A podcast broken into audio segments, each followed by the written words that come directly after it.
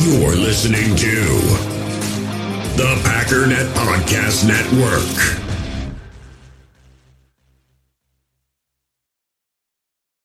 When you need mealtime inspiration, it's worth shopping Kroger, where you'll find over 30,000 mouth-watering choices that excite your inner foodie. And no matter what tasty choice you make, you'll enjoy our everyday low prices, plus extra ways to save, like digital coupons worth over $600 each week. You can also save up to $1 off per gallon at the pump with fuel points. More savings and more inspiring flavors make shopping Kroger worth it every time. Kroger, fresh for everyone. Fuel restrictions apply. Another day is here, and you're ready for it. What to wear? Check. Breakfast, lunch, and dinner? Check. Planning for what's next and how to save for it? That's where Bank of America can help. For your financial to-dos, Bank of America has experts ready to help get you closer to your goals. Get started at one of our local financial centers or 24-7 in our mobile banking app. Find a location near you at bankofamerica.com slash talk to us. What would you like the power to do? Mobile banking requires downloading the app and is only available for select devices. Message and data rates may apply. Bank of America and a member FDIC. Lee is the, is the lead play in our, in our offense. We ask our YN or a tight end to open up somewhere between six feet and nine feet, to get an isolation with the with the linebacker.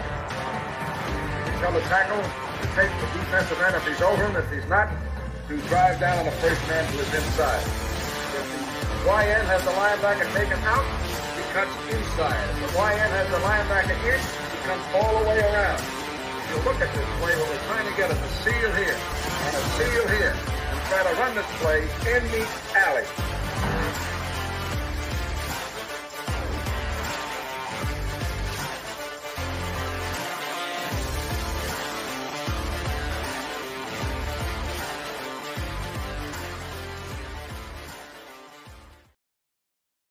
What's up, guys? Welcome into Packers Total Access. My name is Clayton. You can check us out on packernet.com. You can find me on Twitter at Packers underscore access. You can email us Packers Total Access at gmail.com.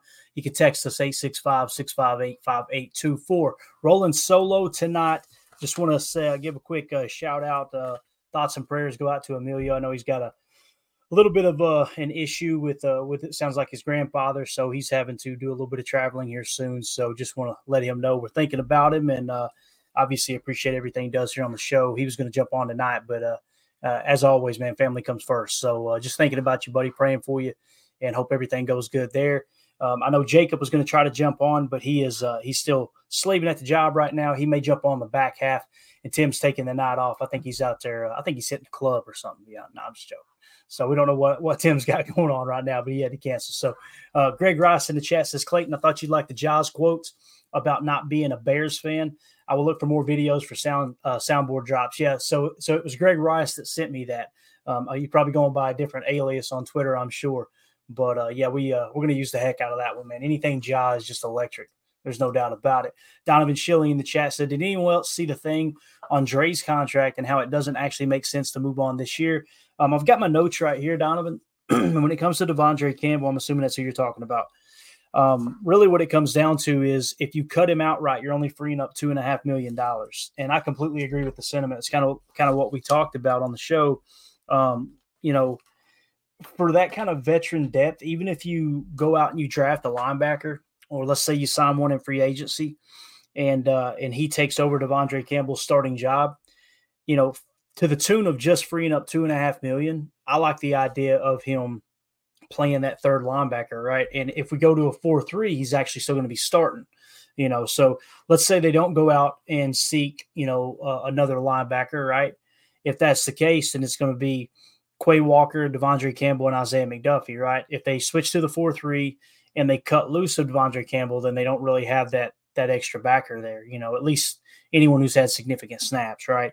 But essentially what it came up with what we came up with as far as clearable cap, you could clear up to 10 million by restructuring De'Vondre's contract. Now, obviously, we would never suggest you do the maximum version of that.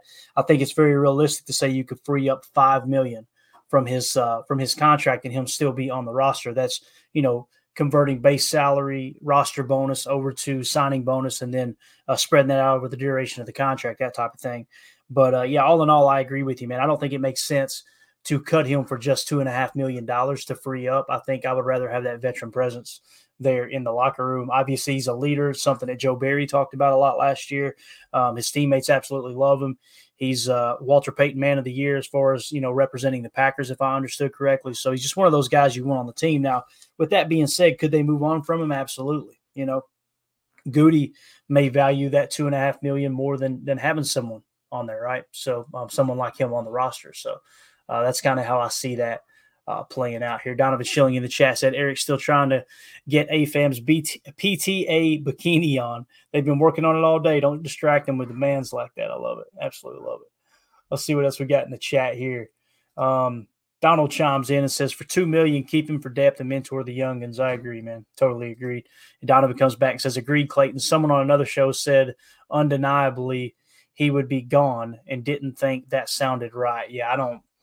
I don't think. Uh, you know, is there a chance? Yeah. If I had to put a percentage on it, I would say 70% he's back, 30% he's gone, right? And it just depends on, you know, do they do they take a couple swings at linebacker in the draft? Do they pick one up free agency and take a swing? If that's the case, then it makes sense, right? If you've got someone who's going to pass him on the depth chart, um, even with the four three though, man, you're one injury away, right?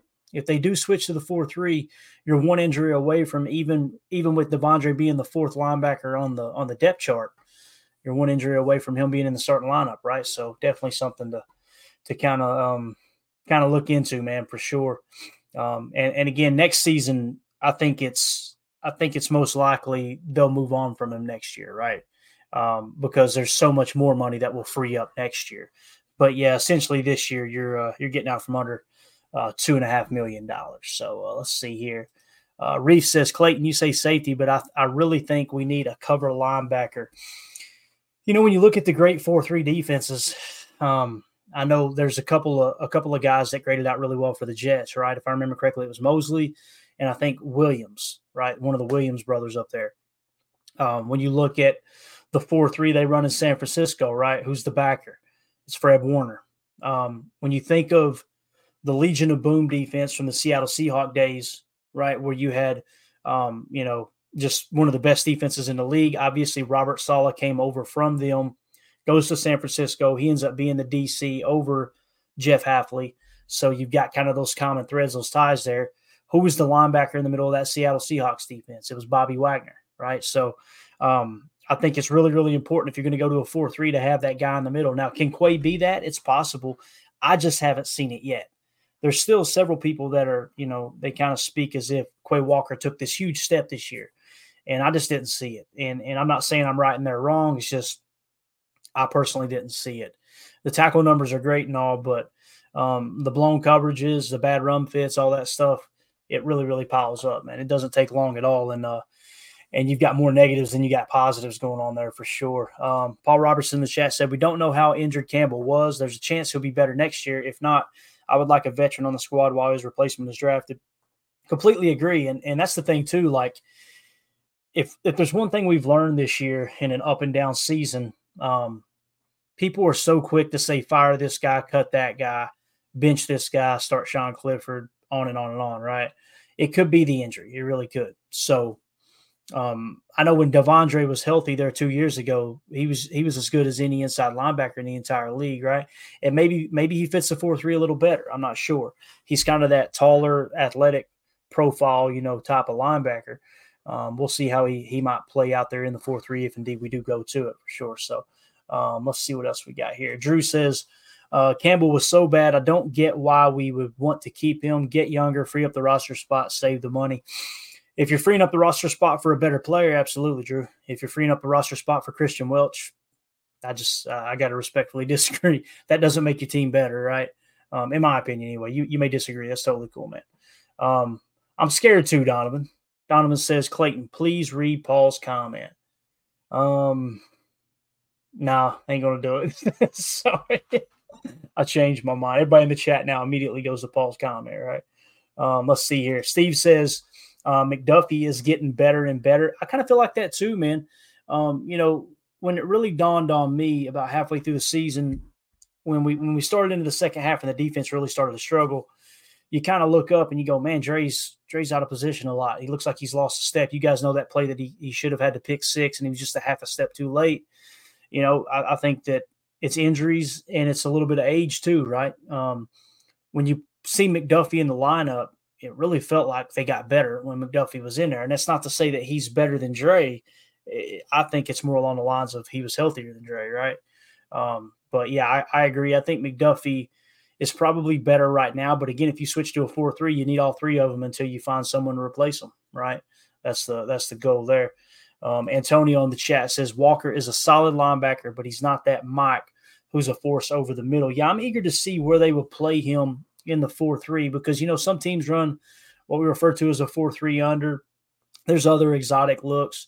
If you were to put him at like Sam and have him as that fifth man on the line of scrimmage at times, Quay might fit that a little bit better, where you could just fire him as an extra pass rusher, but also he can he can kind of already be up in the run fit. One thing about Quay is it's very rare you see him get blocked backwards.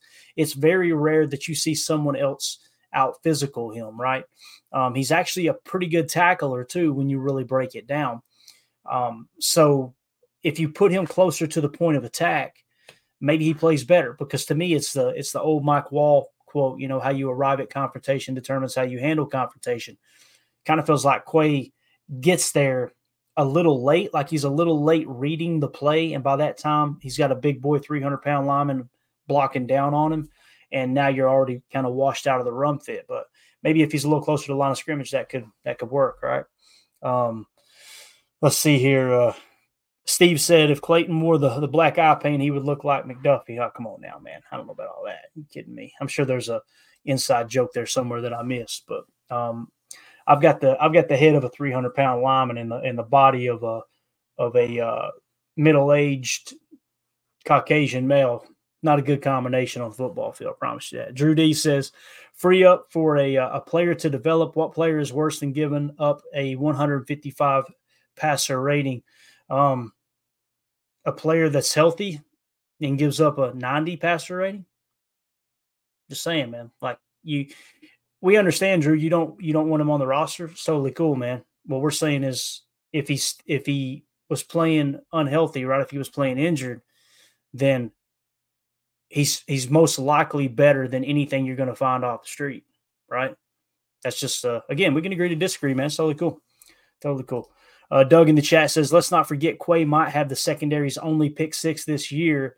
He's not slow, man. He's he's got the athletic profile. There's no two ways about it, Doug. He he's a monster out there. You can see why Gutey was drawn to him in the draft. It's just, you know, when when he was drafted, I remember our live reaction in in the uh, in the draft broadcast. We were all immediately like, who? And then when we looked at the profile, I was like, oh, that's such a Gutey pick. That's such a Gutey pick because the athletic profile just jumped off the page, right? But the problem is, if you have that athletic profile, why did he fall that far? Why didn't someone else see him with that much value, right? And it sounded like he was rising up draft boards right before the draft. But the only negative to his game was he didn't really have that natural instinct. It was just he's a physical freak.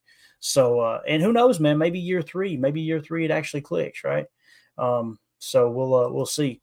Now in the chat said the man who does this for a living is convinced we will look at we will look like the Niners D. If that's true, we absolutely need an upgrade next to Quay. Um, yeah, I haven't dug into the 49ers defense that much. Um, it's it's a long time since Robert Saleh was out in San Francisco. So I would lean more toward, you know, uh, more toward the Jets style defense. And maybe there are some similarities there. I know the 49ers definitely have better numbers than the Jets. So if you're telling me we're going to have Niners numbers, sign me up, man. You know, no doubt about that. Um, let's see here. Reef says, Who's the guy that played next to Bobby Wagner? If you're talking about in Seattle, God, his name's on the tip of my tongue. I can see him right now. Um, he's the one who got absolutely burnt by Rob Gronkowski when they split him out wide and one of the few times they played man coverage there in the Super Bowl. Trying to think of who it was. I want to say Wright. I could be wrong. W R I G H T, like a KJ Wright or a, something like that. A long time ago, though, for sure. Steve in the chat says, I've seen a lot of mocks with us taking DeJean in the first and Nubin in the second with the early second pick you know, I would probably be okay with that, Steve. Um, I've actually got an early version of my board here, and they understand that it's nowhere near complete. So these early, uh, you know, reordered numbers are probably excluding some of the top players because I haven't had the numbers in yet. But let's see if he comes in anywhere. Right there, Cooper DeJean. We've got him in number 28 spot. Okay. So, yeah, with us picking 25th, if you looked at it that way, he would be one tier down from the top one, which would be Nate Wiggins. So he's just one tier down. And by the time the draft gets here, who knows? He might be in that top tier of current talent, right? So um, Cooper DeJean, I would be okay with. I'm just not as big on him as others. You know, when I heard people talking about him earlier in the draft process, they made me think it, it was like he was, you know, a top three corner in this draft. And I definitely don't see it that way. Obviously, the board's way unfinished here, but I got Nate Wiggins above him. Um, we've got uh, Kool Aid McKinstry up there as well. So there's actually two, according to my board right here, that are listed above him as the board sets right now. So again, we got a lot of a lot of information we got to put in there too. We'll cross reference it as we get closer to the draft. And um, I've actually got some other draft information here too. I wanted to show you guys kind of the horizontal board and how it works. You you hear me talk about building my draft board all the time, right? And for those of you who don't know, you you can have a vertical board where it's basically this right here, what I just showed you. That's a vertical draft board right there. Okay, that's basically if you look to the far right, the lower the number, the uh, the the the better the quality of player. Okay, so this is all the positions listed in one column, right? And it's just real simple. It's just here are all the players in the draft, and there's their grades listed out, you know, from best to worst, if you will. With a horizontal board, you separate the horizontal columns into position groups, and then you apply those players in their place and it shows you exactly where they fall on the board but it also gives you this really this this huge this zoomed out bird's eye view of okay where are the clusters of really good players really good talent? When is there going to be a run on a specific position? It just tells you so much more information than a vertical board so what i did was i hopped over to the 33rd team and they've got their first wave of data that has come out um, as far as their draft information. And understand all of the players haven't been implemented into the board yet. So it's going to be very bare. But I love that they went ahead and started doing it so you can kind of get a glimpse as to as they build the board in real time, you can see how people fall, right? So um, when it comes to how the 33rd team does it, they do it exactly the way that NFL teams do. You've got a grading scale, a grading system, if you will. Okay. And I'm going to show you that grading scale right now. This is really cool. I love this type of stuff this this is the stuff that just really gets me going when it comes to the NFL draft. So here's their grading scale. I'm gonna drop that down, Steve. Appreciate the comment, buddy. Um, let me mark it though. That way I know where I left off. We'll kind of get back into uh, some of the other comments too. So the, the grading scale goes 7.0 plus, okay? And that means immediate starter with all pro potential. That's the grade they've got on them. From 6.7 to 6.9, you've got strong starter. From 6.5 to 6.6, you've got lower end starter. From 6.2 to 6.4, you've got a limited starter or multi position backup. So, kind of like that utility player, if you will. Um, from 6.0 to 6.1 is what they refer to as a developmental player. From 5.9 or from 5.5 to 5.9, it's considered a backup player. And then at 5.4, it's a priority free agent. Okay. So you can see in for those of you on the pod, the 5.4 is in dark blue and it fades into light blue, light blue, white, yellow, orange, and then red, with red being kind of the hot prospect, that 7.0 uh, plus, which is the immediate starter with the all pro potential. So if we were to show you what their horizontal board looks like, this is what I'm referring to right here. Okay.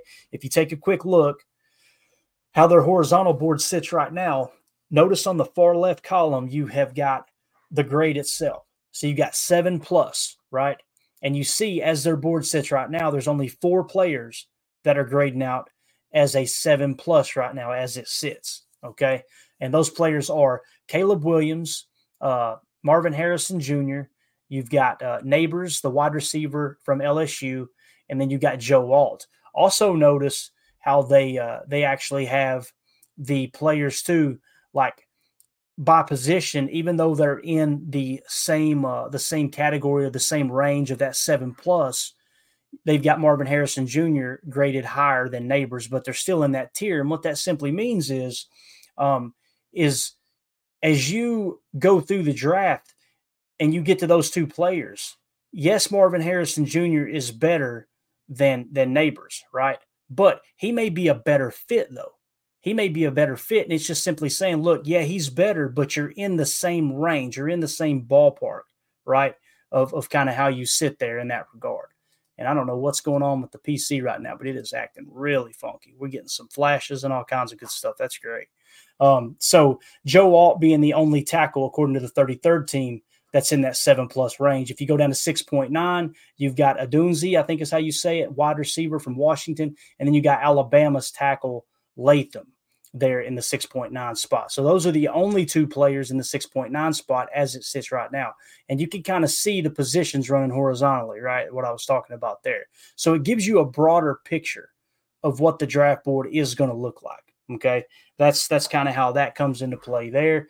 Um, I just think it gives you a whole lot more information when you're looking at the draft day process. So, what I like to do as far as my draft day um, festivities, if you will, is I've got my own board. I create my own horizontal board. It'll be tacked on the wall behind me, written in, uh, in with grease pen, right, like a grease board. And we will be able to look at my board, which is a ton of information into one. I'll have this 33rd team.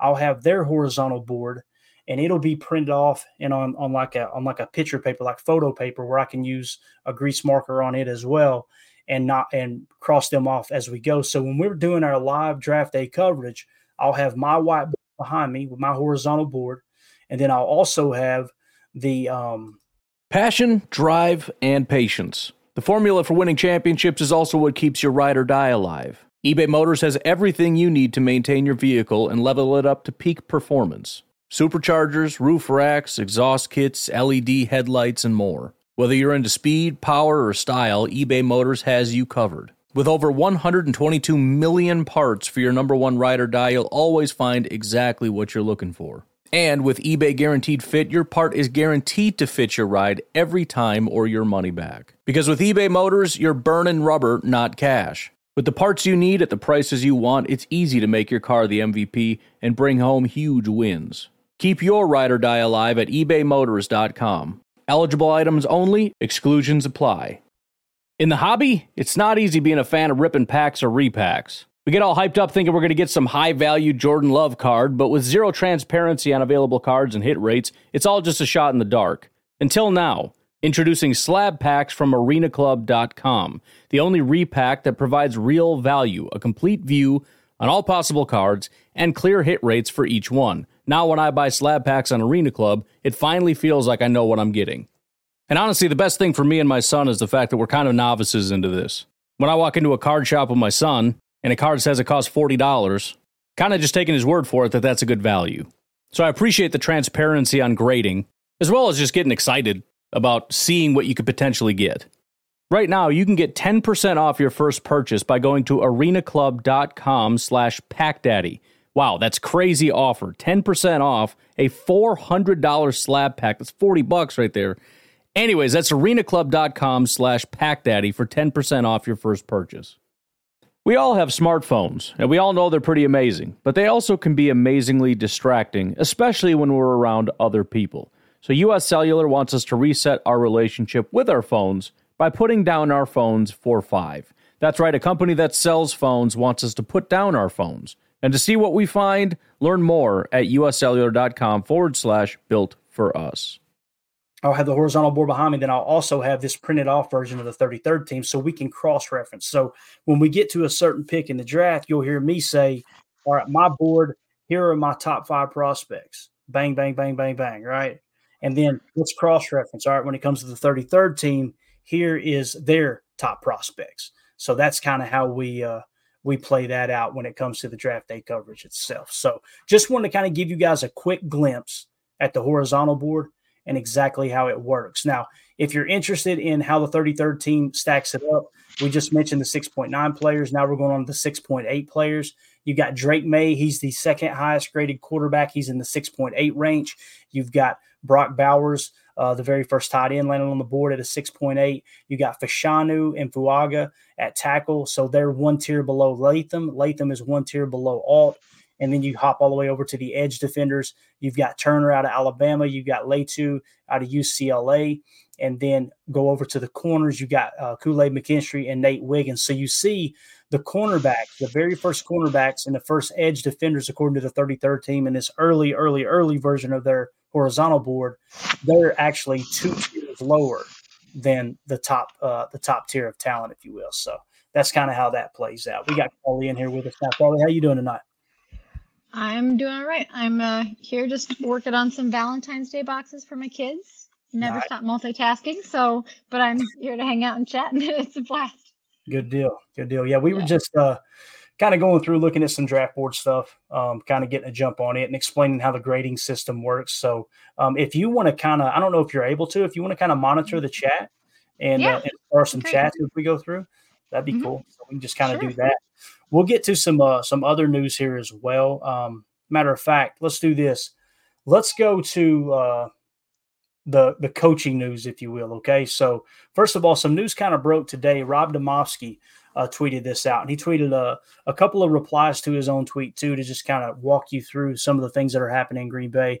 He said defensive backs coach Ryan Downard and pass rush specialist Jason Rebrovich will remain on the Packers staff under new defensive coordinator Jeff Hafley per a source. So this came from within the building. If Rob reported it, it came from within the building, within the organization. Okay. There also could be more who return, but those two are locked in. So the early tip there sounds like Ryan Downard. We mentioned him earlier today, right? That he he you know he may or may not be gone. Him and Greg Williams both, and and I think both of them have ties to Hafley, very very vaguely, if I remember correctly. Uh, seemed like somebody else other than Drew was telling me that on Twitter too. But nonetheless, if Ryan Downard's safe and pass rush specialist Jason Rebrovich are safe, then you don't have to, you know, obviously replace those two guys. You've got your secondary coach in place, and you've got your edge, uh, or I guess you could say your pass rush specialist in place. Now, he went on to say Jerry Montgomery has been hired by the Patriots. Per a source, the D line coach slash run game coordinator had been with the Packers since 2015. That was his entry into uh, the NFL after coaching in college. And then he mentioned Montgomery's title in New England uh, will be defensive line coach per a source. So that tells you right now, seeing that he's not a run a run D coordinator, uh, a uh, yeah a running game coordinator, they probably did just tell him, hey, look, uh, go ahead and find some work, Jerry. We're going to let you go. They didn't want to say, hey, he's fired, right? It's kind of how that comes along. Now, you guys heard us talking about Christian Parker as well, right? The, one of the only people that that Matt LaFleur actually interviewed for the DC spot. Um, we were kind of holding out a little hope, like maybe he fits on this roster or fits on this this coaching roster somewhere.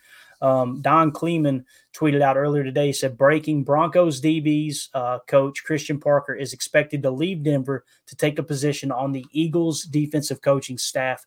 Per Dan Graziano uh, of ESPN. So right there, you see Christian Parker just took another position with the Eagles, so you can now cross him off that short list as well of potentially joining uh, the Green Bay Packers and their staff. Uh, like I said, anytime you interview anyone, whether it's for a DC spot or whatever, sometimes you can still find them a promotion coming from another team to get them on your staff. You thought highly enough to interview them for the DC job, then obviously you, you speak pretty highly of them. So, we got anything in the chat worth uh, worth mentioning right now, Carly?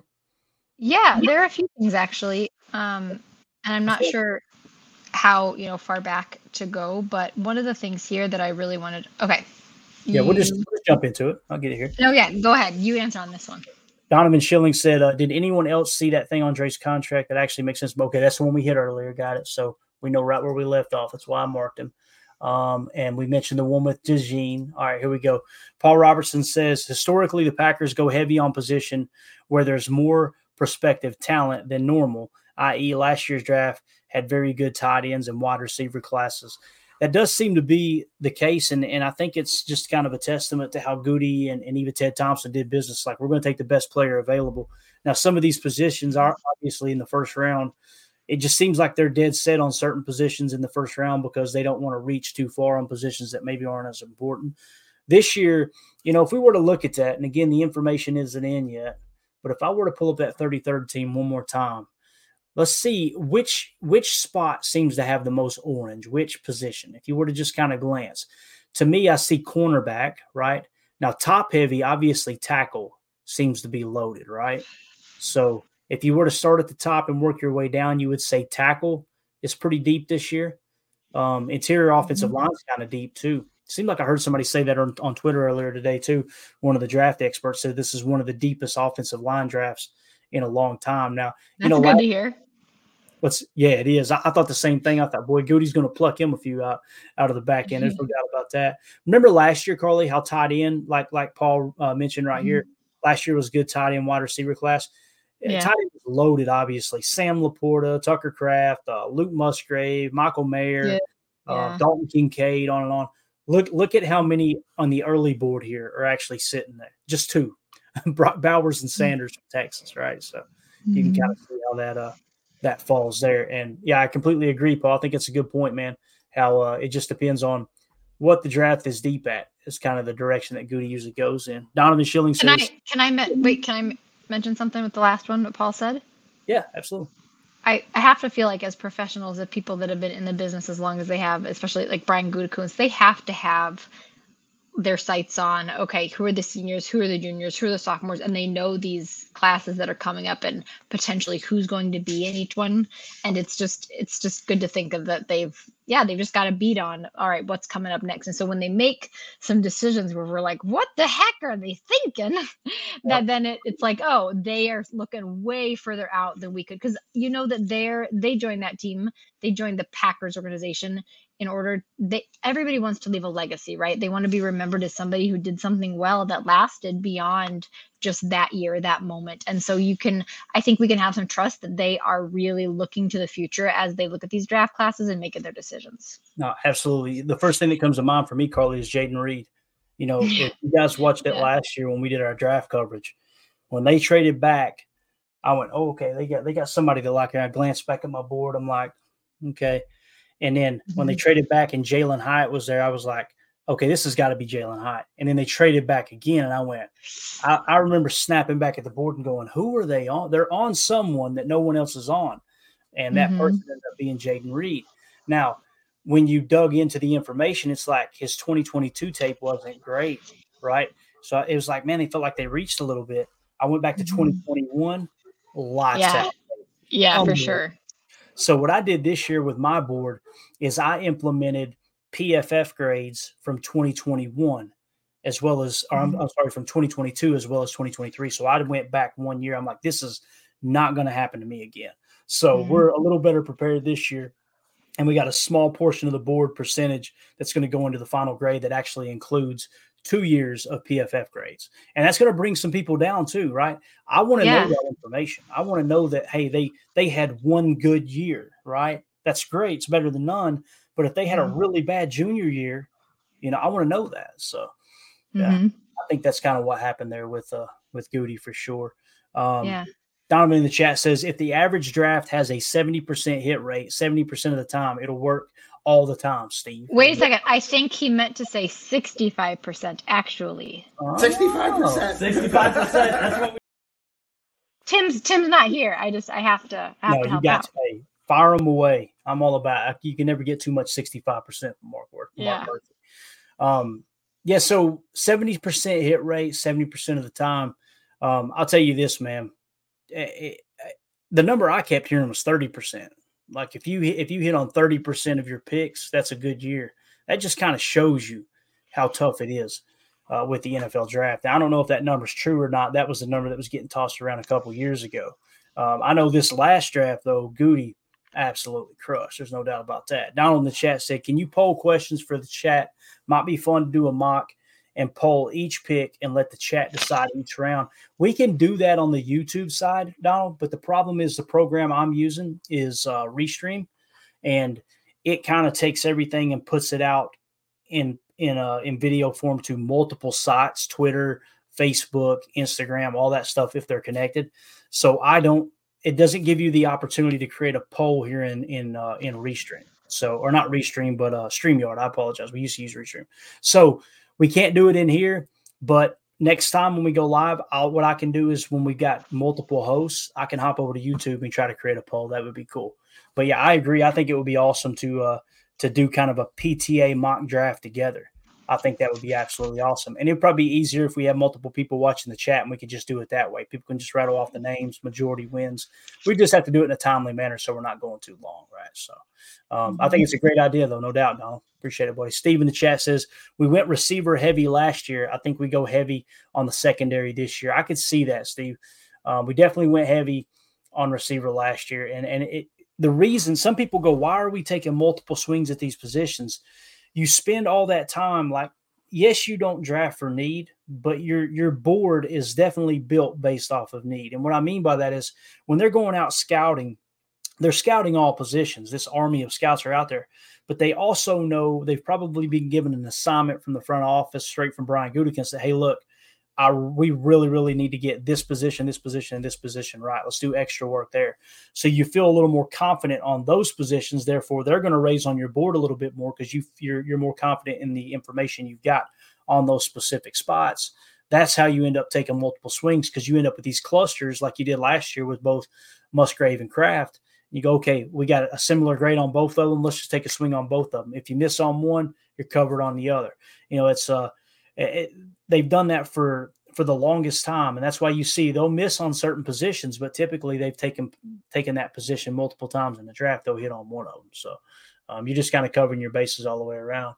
Uh, let's see here what else we got in the chat. Um, Peter says, I think Quay's biggest issue is, in my belief, is he doesn't have enough discipline and realizes on his uh, realizes on his natural talent. When comes when comes the gene I think we will be better. Uh, he will be a sa- a better safety than corner. I think is what he's saying. Okay, I've heard that. I've heard that he's kind of interchangeable. I don't know, man. Uh, sometimes you got to be careful with that stuff because, uh, and he he may be a great safety, but if you're not, well, he's not really a corner. He's not really a safety. Sometimes you find yourself kind of sitting back, going, "Okay, maybe he's not nothing." I'm not saying he's going to be a bad pro. It's just if he doesn't fit that spot exactly, you end up chasing your tail. I, I maybe I've just got so much uh I don't know, so many bad memories of Damarious Randall and and Ha Ha Clinton Dix and these guys. They said the same thing about those guys, and they just completely, you know, were were really nothing after a few years in the league. That's what worries me a little bit about that whole. Oh, he's interchangeable. You can play him here, you can play him there. Now, Brian Branch last year was unique because he had a he had a cornerback build, but he tackled like a safety. That's a whole different ball game there right? When you when you say, okay, this guy can play the slot and then go back and play safety because he's an excellent tackler, and maybe DeJean is. I haven't looked into him too much, but Brian Branch was a uh, generational talent when it comes to tackling. Many people don't realize that he had the highest tackle percentage of any player at any position, including linebackers, in the PFF era. His tackle percentage, like he missed fewer tackles percentage wise than any other player in the PFF era. That's why I was like standing on the table for Brian Branch last year. And lo and behold, you know, I've actually got a clip. It's funny we're even talking about this, but like you guys remember the Christian McCaffrey run, the the touchdown run in the in the, uh, in the divisional round. I'm gonna. How could we forget? Yeah, I'm gonna pull it up. Here. I want you to key in on this as a DC, as a, as a coach, right? You're trying to line this up to play the run perfect. Okay, look, he's scanning out. They're going to an eye. All right, he told him to stay put. Mm-hmm. I want you to look at this setup. There is nowhere to run. Like, look at this. Look at Savage. You got exactly what you wanted. You got your safety coming down in the box to tackle this mm-hmm. running back. And watch what happens. That's why I wanted Brian Branch. look, at, the bodies. Look at Keisean's feet over his head. Like this team was not a good tackling defense last year. And that's why you know, that's why I was so up in arms about, you know, well, we just can't take Brian Branch. We can't take Brian Branch. He doesn't fit the metrics. It's like mm-hmm. Savage fit the metrics. You know what I'm saying? And here we are again. And McCaffrey, you know, though, McCaffrey, like what he can do with his body is just like otherworldly. It is out there. Did you see, like, he bounced on his head and only missed oh, one play back?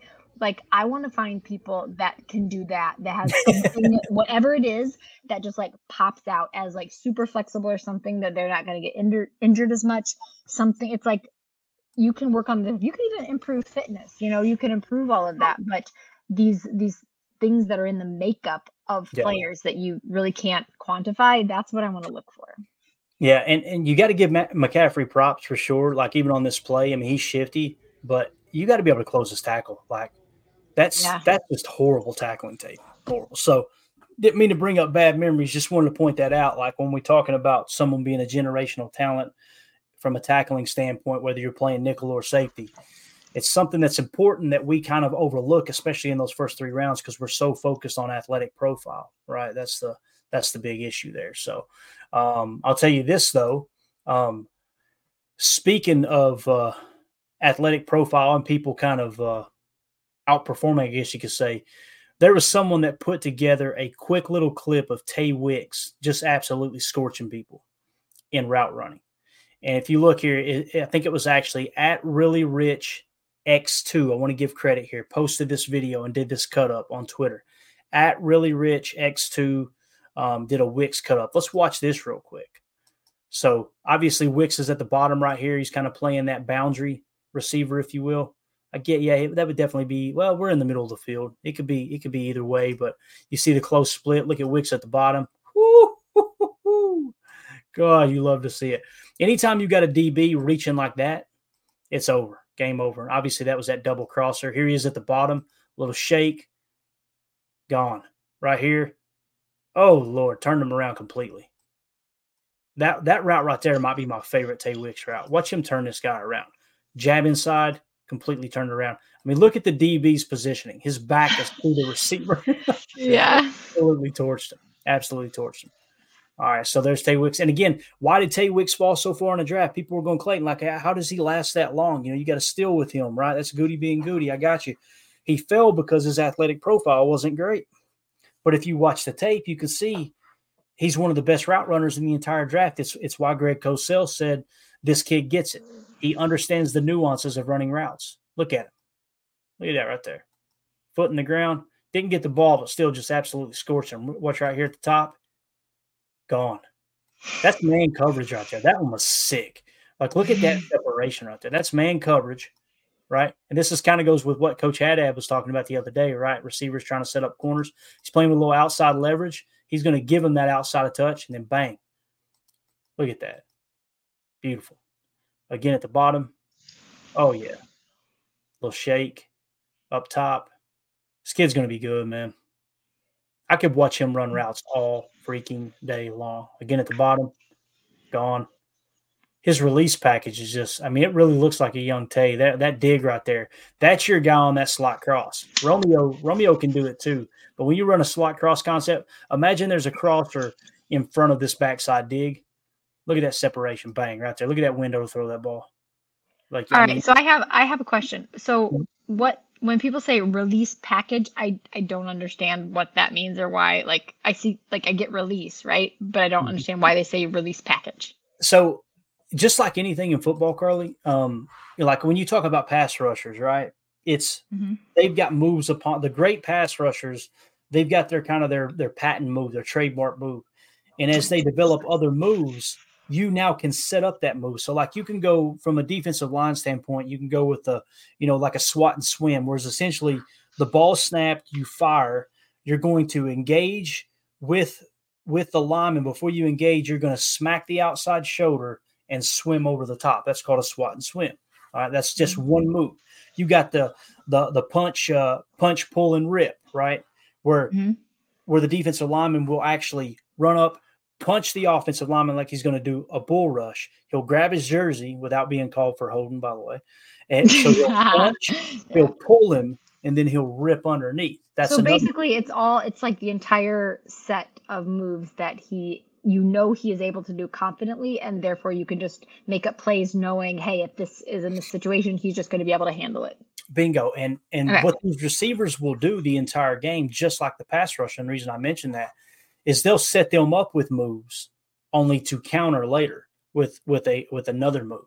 You know, they may start with their first like watch his watch his release right. When we say release package, he shows multiple different release packages on these routes. Watch him up top here real quick. Mhm. So you notice he kind of jabs outside, little stutter step, and then breaks in, right? Mhm. That's a part of his release package. Let's go to the next one. I haven't even seen the next one yet. All right, so here he is. They wasn't playing press on him there. Let's find another one where he was actually playing press. All right, here we go. Here's another one press. You see him up top here. Little stutter inside and go. That's what we mean by release package. So, um, tell you though, I'm really excited about Devontae. Uh, uh, I'm sorry, Dontayvion Wicks. I keep wanting to say Davante Adams. That's who he reminds me of. But dude's going to be absolutely awesome. Wicks, just Wicks. He's going to burn. You know, he's going to burn like fire. Call yes. Wicks. Absolutely. I like it. That's hey, that's a t-shirt right there, girl. There you go. That's a t-shirt. Um, so back to the coaching staffs. Um, one thing I wanted to hit on too, the Giants actually hired um, Shane Bowen. Okay, Shane Bowen is now their new defensive coordinator. Dianna Russini had uh, had reported it. Said the Giants have hired former Titans defensive coordinator Shane Bowen to be their defensive coordinator per source. Both GM Joe Joe Sheehan, I think is how you say it, and Brian Daboll stressed the importance of taking their time in this process. They have now replaced Wink Martindale. So you got Wink Martindale who stormed out of the meeting. They said he disappeared to Florida. Nobody's seen him since. They replace him now with Shane Bowen.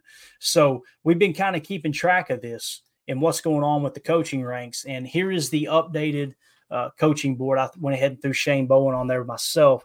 So now the New York Giants coaching staff is complete.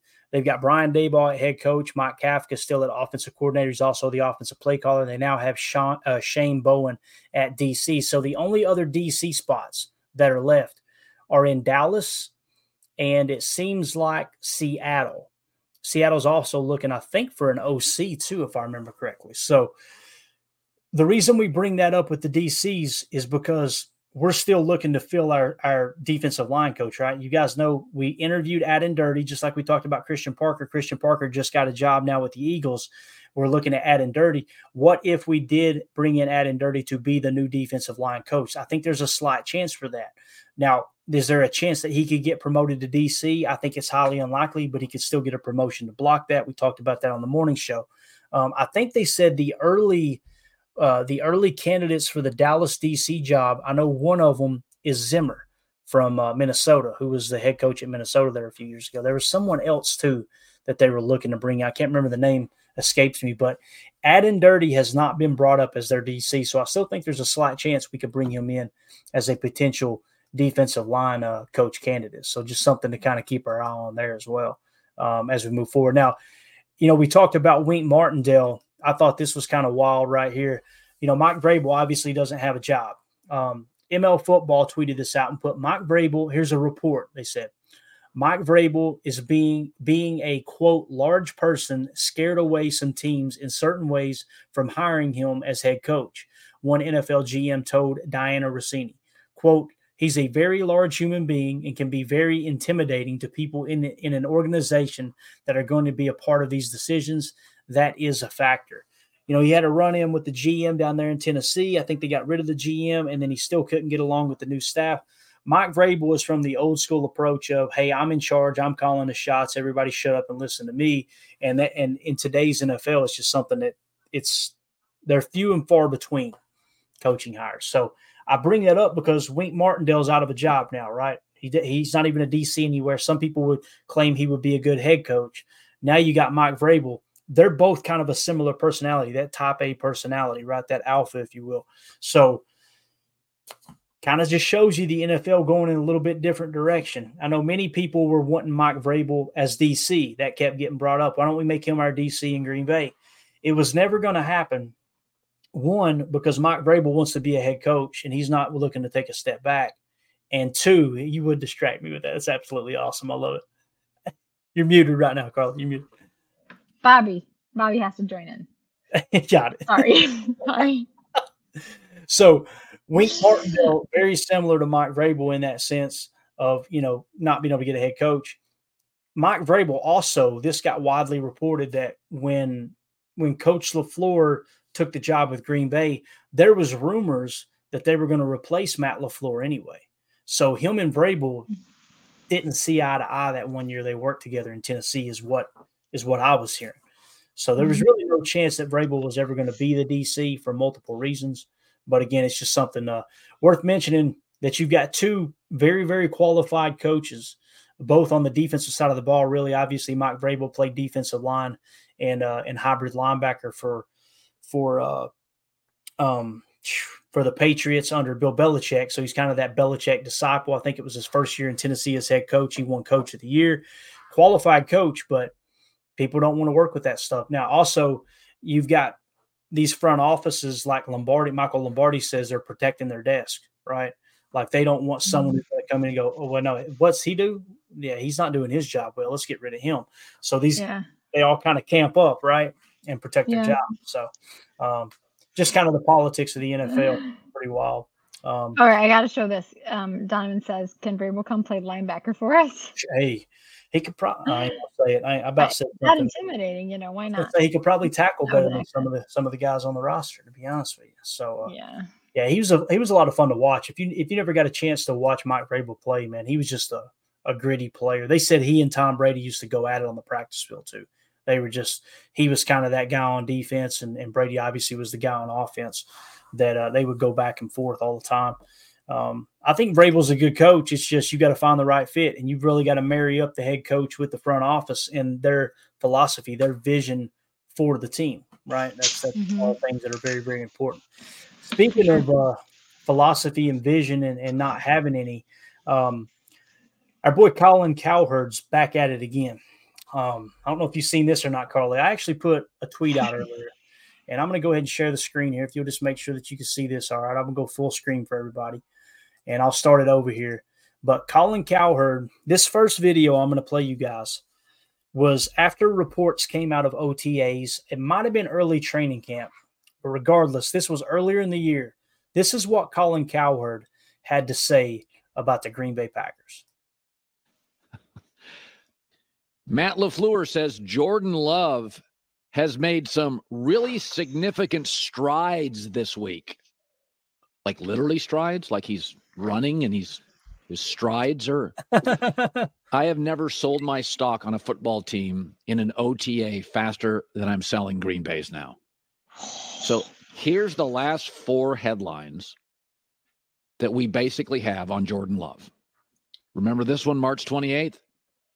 we all have to kind of temper expectations for Jordan Love. We do. I don't even have high expectations. You want me to temper my mediocre ones? Remember the next headline? May 23rd. Matt LaFleur on Jordan Love. A lot of good things, a lot to clean up. Really? It's year four. He's not even playing in games regularly. What's there to clean up? Footwork? It's year four. All right. So obviously he's just going in on mm-hmm. Jordan there, right? Dogging him. Well, this was just the other day. Actually, I watched Green. Bay. I think it might have been. I watched Green Bay. I think it might have been yesterday. Listen to him now. Think about what he just said. There's not a team in the league that I'm selling stock on quicker than the Green Bay Packers. And Jordan Love, you know, is just so far from being a starting quarterback, right? Here's what he had to say now. Check this out. I watched Green Bay. And you know, my takeaway on this is, and I know I don't want to pick on anybody because I know you all think uh, Aaron Rodgers, Colin, you don't like him. I got problems with him. I'd vote him into the Hall of Fame. It's like Russell Westbrook. He's a Hall of Famer. I'm not denying that. I think Westbrook actually had a good year. But when I watch Green Bay, my takeaway is why in the world did Aaron leave? this O line, this coach, Aaron Jones, these receivers. Green Bay's got dudes. It's, there's a very obvious window opening up with Green Bay. And I think they look at it now and wonder if they should have moved off Aaron two years ago. I mean, th- th- this is it's amazing when the Green Bay quarterback actually doesn't check out of design plays, how good of a coach Matt LaFleur is.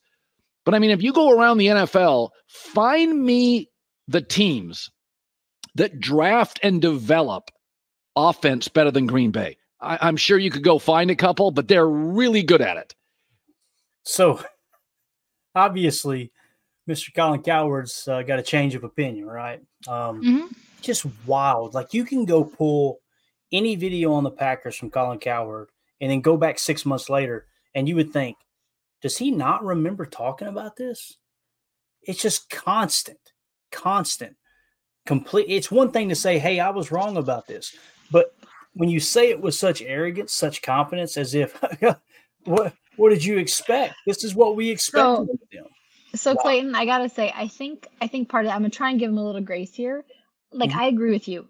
Totally understand, totally agree. But I think that like when you live that world in the mainstream media, you have to say everything like that. Like mainstream humility does not last very long in mainstream media. You don't get very far.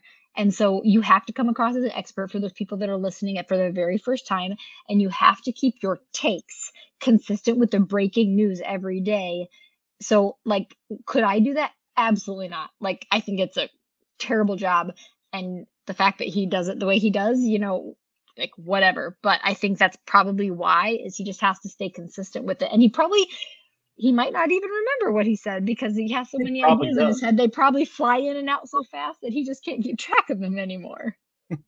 Mano in the just chat. My, just my two just my two cents. Mano says Coward gets zero grace, lol. But I appreciate the try. so there you go. Thanks, Mano. Uh, Thanks, Mano. I appreciate it. That's the other thing too. Like he said, it's amazing what happens when he doesn't check out of the plays, and it's like you didn't watch the Packers this year because we watched Jordan check out of plays all year yeah. long. How many yeah. times we see him walk to the line? Like I, we pointed out in that one play, he literally changes the play, gets Wicks in motion, tells the Y to stay in safe, bam, touchdown. Clayton, he's probably not actually watching the games. Oh, he definitely isn't. Yeah, I guarantee. Listening to other people that yeah. don't really know what they're talking about. So, I mean, I don't. I, I don't listen to him. so I seen that come across the wire. Someone sent it to me in the DM, and I was like, "Oh, we got." I I know I can pull a video from earlier this year because he was just completely down on the Packers. At one point, he was talking about how stupid the Packers were for moving on from Aaron mm. Rodgers, and now all of a sudden it's woo. Here we go. Um, let's see here. Deadfish says uh, he gets paid not to remember. Yeah, no, that's a really, really good point. When it's all about the money, you'll just say whatever people want. And Absolutely. I hope he's I hope he's happy when he retires. We'll just say that. Yeah. Drew D says Coward loves the strategy of saying opposite opinions and then bringing up how right he was after the fact. That's the pro. That's mm-hmm. the part that bothers me is how it's just like so matter of fact when he revisits something that he was dead wrong on. Just blows yeah. my mind for sure. But uh anyway, um, I know the chat was lit up in here tonight. I, I wish we could have gotten to some more chats, but uh, obviously it gets away from us pretty quick there when we're trying to hit some other content. Jake Shavink in the chat says, I'd say there's a difference between checking out of plays uh, with 10 and 12. The latter might have been a bit more rogue. Um, yeah, I mean, LaFleur is on the record saying Aaron's got complete command of the offense, right? The whole issue I had with it, Jake, was if you don't want him checking out, then tell him don't check out. And if the answer is, well, it's Aaron Rodgers, he's not going to listen, then we need to move on, right? Mm-hmm. But Coach LaFleur made it really, really clear this is Aaron's offense. You have the right to do whatever you want to do in it. It's like uh, letting a puppy pee on the rug for six months, then deciding to bust a rear end one day. All of a sudden, that puppy's going to look at you like, "Hey, what's the deal here? What are we doing? Like this is this is life. This is how we approach it." So, um, yeah, the whole thing with that too is is having the plays baked in. You know, they come to the line with two mm-hmm. plays, right? You got it. Typically, you got a can, and then you got a couple of check with me's they can go to as well. I'm not a big fan of it personally, unless you've got someone like Aaron Rodgers, Peyton Manning, Tom Brady that's so long in the tooth that hey, they're smart enough, they got the foot, football like you to get you in and out of the right looks at the right time. Uh, I think it's one of the reasons why the offense struggled so bad early uh, earlier in the year too. Um, you know, last year too, it's just kind of mm-hmm. hard to judge anything with the broken thumb and everything else that went wrong too. Leading the league in drops, there's just so many different things where it's like, I, I'm just at the end of the day, I'm so impressed with Matt LaFleur and what he's done. It's just unbelievable. Like how he how bad that offense was in the first third of the season. And for him to just pull it together when everyone else was saying, Well, they're young, they're young, they're young. And he was like, That is not an excuse we're gonna we're gonna get this mm-hmm. thing figured out right now. Um, can I can I mention something, Clayton? Yeah. I'm gonna say I was wrong. Like you know that I was texting you, being like, "What the crap is Matt doing? He's asking them to do so much, and he's saying trust the process. But does at what point do we say the process actually doesn't work? And then it started working. Like I was wrong, and I, I mean, I should have known. Matt knows a heck of a lot more than I do about football. But I'm so glad to be wrong, right? I'm really, really glad to be wrong, but I was. And so, yeah, it was just, yeah, it was crazy to think that that process and to just to see it work out was, I'm really glad. And they did. They made a lot of adjustments. They made a whole mm-hmm. lot of adjustments all year long. Like I said, the the running game, the run blocking scheme was way more complex early in the season. It worked against the Bears because the Bears suck. Um, and then you've seen other, you know, you've seen the complexity of the blocking scheme with, you know, trying to run the pin and pull when we weren't prepared to do it, trying trying to run a little power in there. You were trying to go duo from time to time. You were still trying to work your inside zone. You've seen very little outside zone with the exception of the pin and pull. Um, and then it was just it was like, okay, let's tone this back a little bit. Let the let the offense get their legs underneath them. And as soon as they did, then the defense started staggering. So um, just a wild season though. That's that might be my favorite Packers season outside of the Super Bowl year since I've been a fan. I've been a fan since 3 mm-hmm. and it was just eh, you know like never at any point was I stressed out this season. Yeah, I know a lot of fans were, but every week there was never a point where we got we got to the point where it's like, oh man, this season is gonna this is gonna finish really bad. It was like we're getting answers. We kept saying it every week on the post game show. All right, we got another piece of the puzzle in place. We know what we got here now. We know what we got there now you know, by the time you get to the back third of the of the season and everyone, we kind of came to the realization that all right, look, probably need to move on, get us get us another DC. Um, I don't think it's all his fault, mm-hmm. but something's got to change. Something's got to change. And then, of course, the defense starts playing. It made it a little bit difficult there at the end. Like, are we are we making the right move? But uh, mm-hmm. again, man, Jeff Hafley, he's got to come in here and produce a top ten scoring defense. If he doesn't, we took a step back. It's that simple. Um, mm-hmm. And I hope for for Lafleur's sake he, he, does. And that was the thing too that bothered me early in the year as we get ready to wrap up here um, was people calling for Lafleur's job was just mind boggling to me. I was sitting back like he's got the youngest team in the league. He's got a first year starter at quarterback. All these injuries on defense. Everybody keeps talking about the the multiple first rounders on defense, but man, every I mean, at one point each of them were banged up and not on the field. Mm-hmm um, it just I was I was really I was beginning to get aggravated because it was like if Lafleur takes the fall for this, and this was the roster that Gutey built, and we're just we're not even going to give him one full year to try to recover from having the youngest roster in the league. I, I was going to be tore up over it.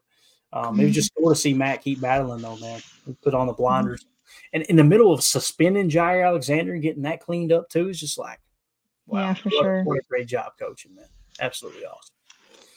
Hey, um, there's a lot of there's a there's some really great and deep questions in the chat. Can the guys like email them to you and then we could maybe bring them up in future in future shows so that we can address them better and more in depth? What do you think?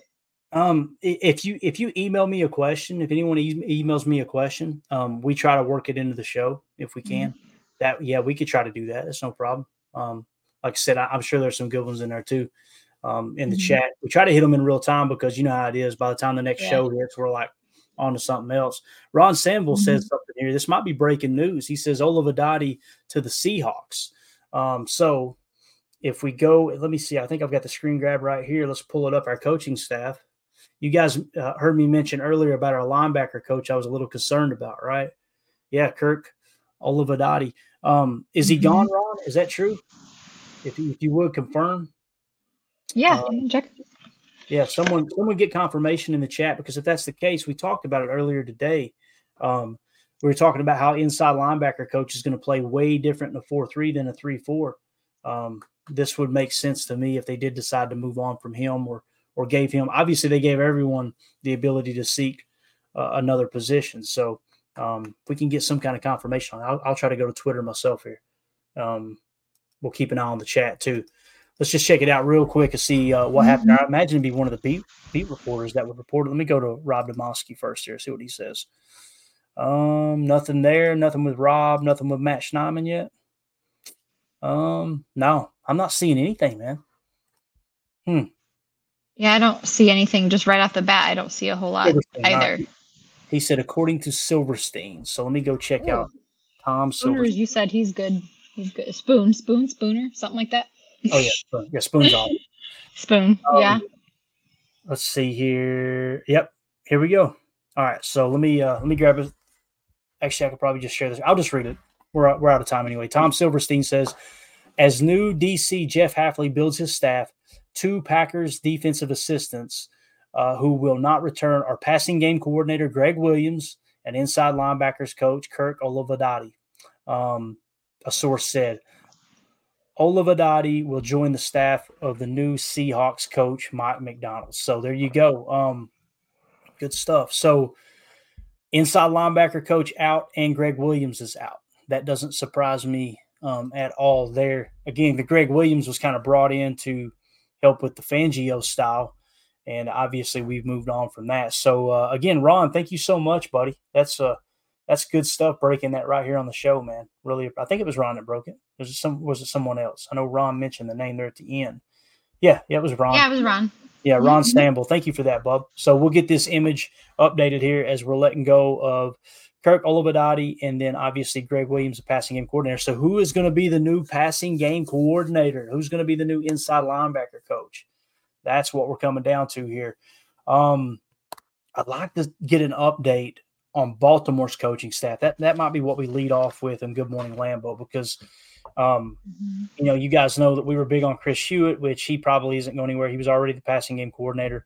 Dennard Wilson, he got a job somewhere as DC, so we couldn't poach him.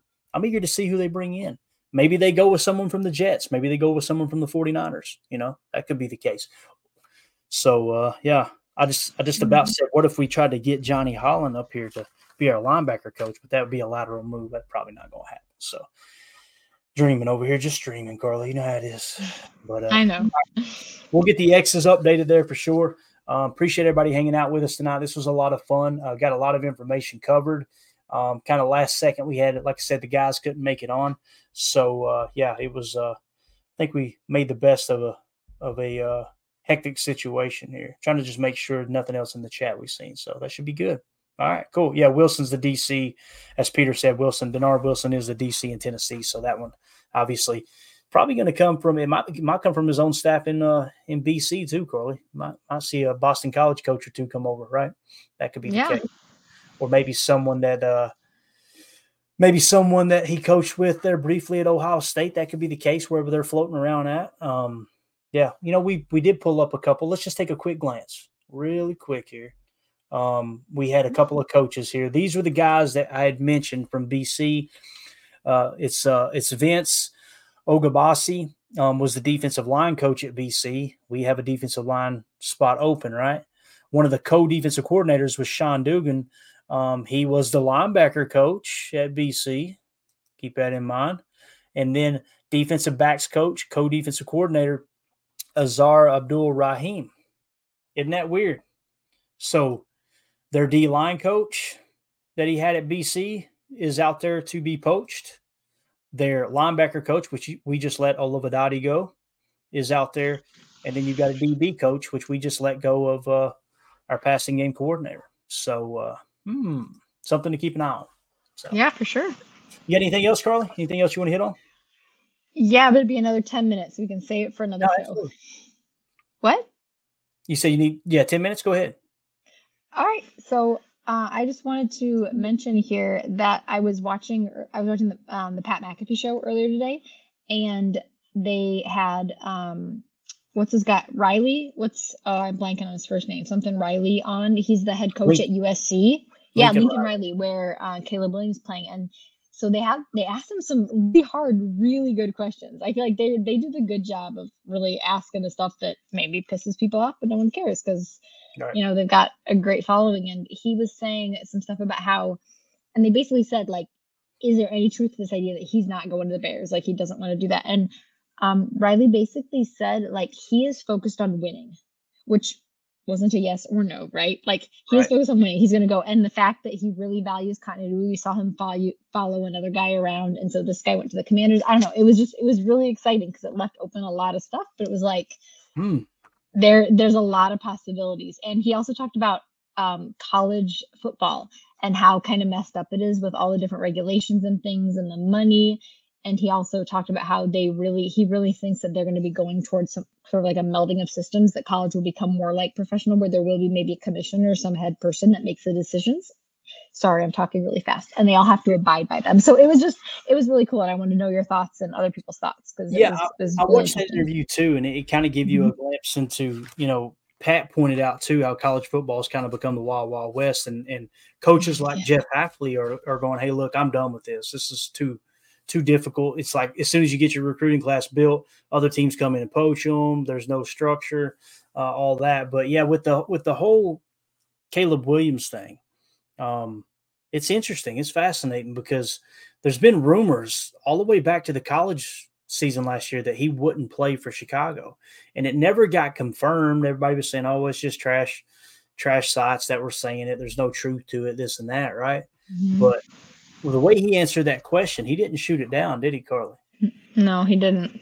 So it kind of makes you think. Now, here's the thing, too. They were going after Cliff Kingsbury, right? They Mhm. were going after Cliff Kingsbury. Cliff Kingsbury ended up signing with the Washington football team, if I remember correctly. Is that right? I think he went there, if I remember. So if you looked at the draft order, obviously Chicago's got the number one pick. He may buck on him.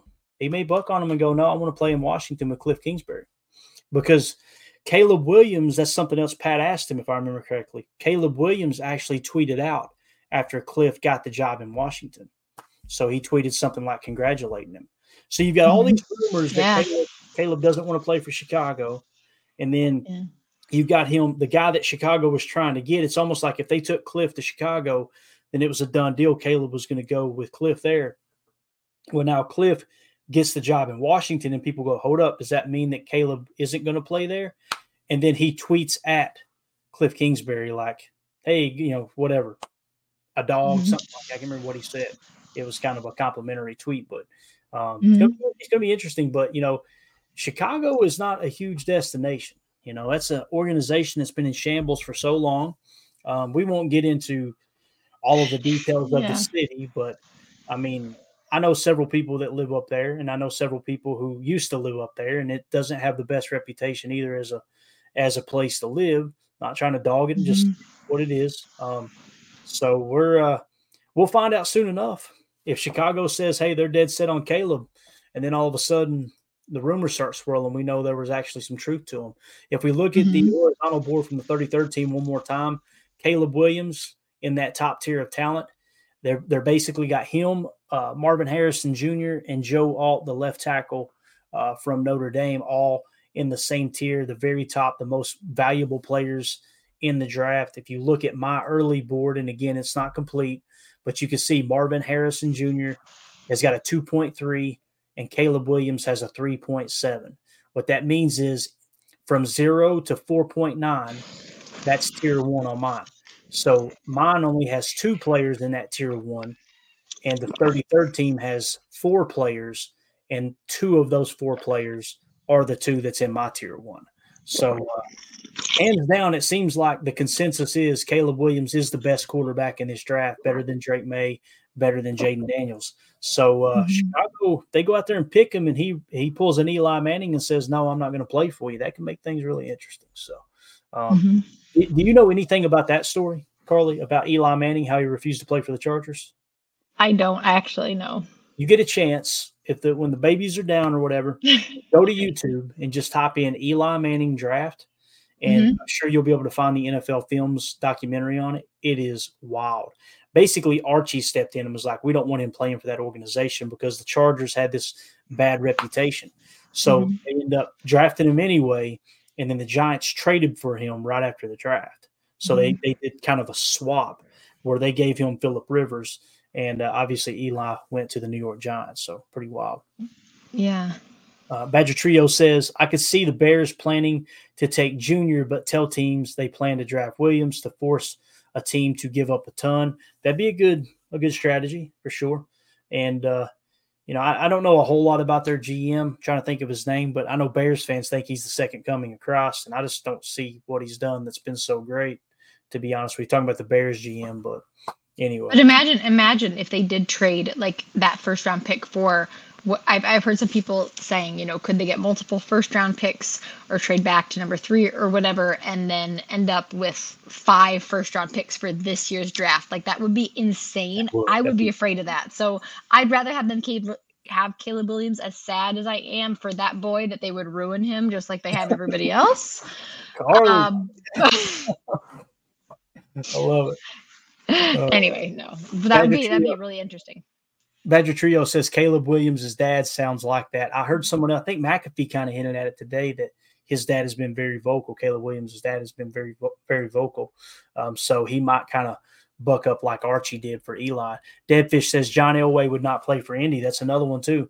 John Elway refused to play for the Indianapolis Colts, so uh, they uh, they obviously uh, ended up having to work it out to where he ended up ended up in Denver, and you know, I was obviously the cost us a Super Bowl too, but that's a story for a different day. So, um, yeah, there you go. Everybody's kind of chiming in now with it, but we got to get out of here, guys. We're at an hour and ten minutes.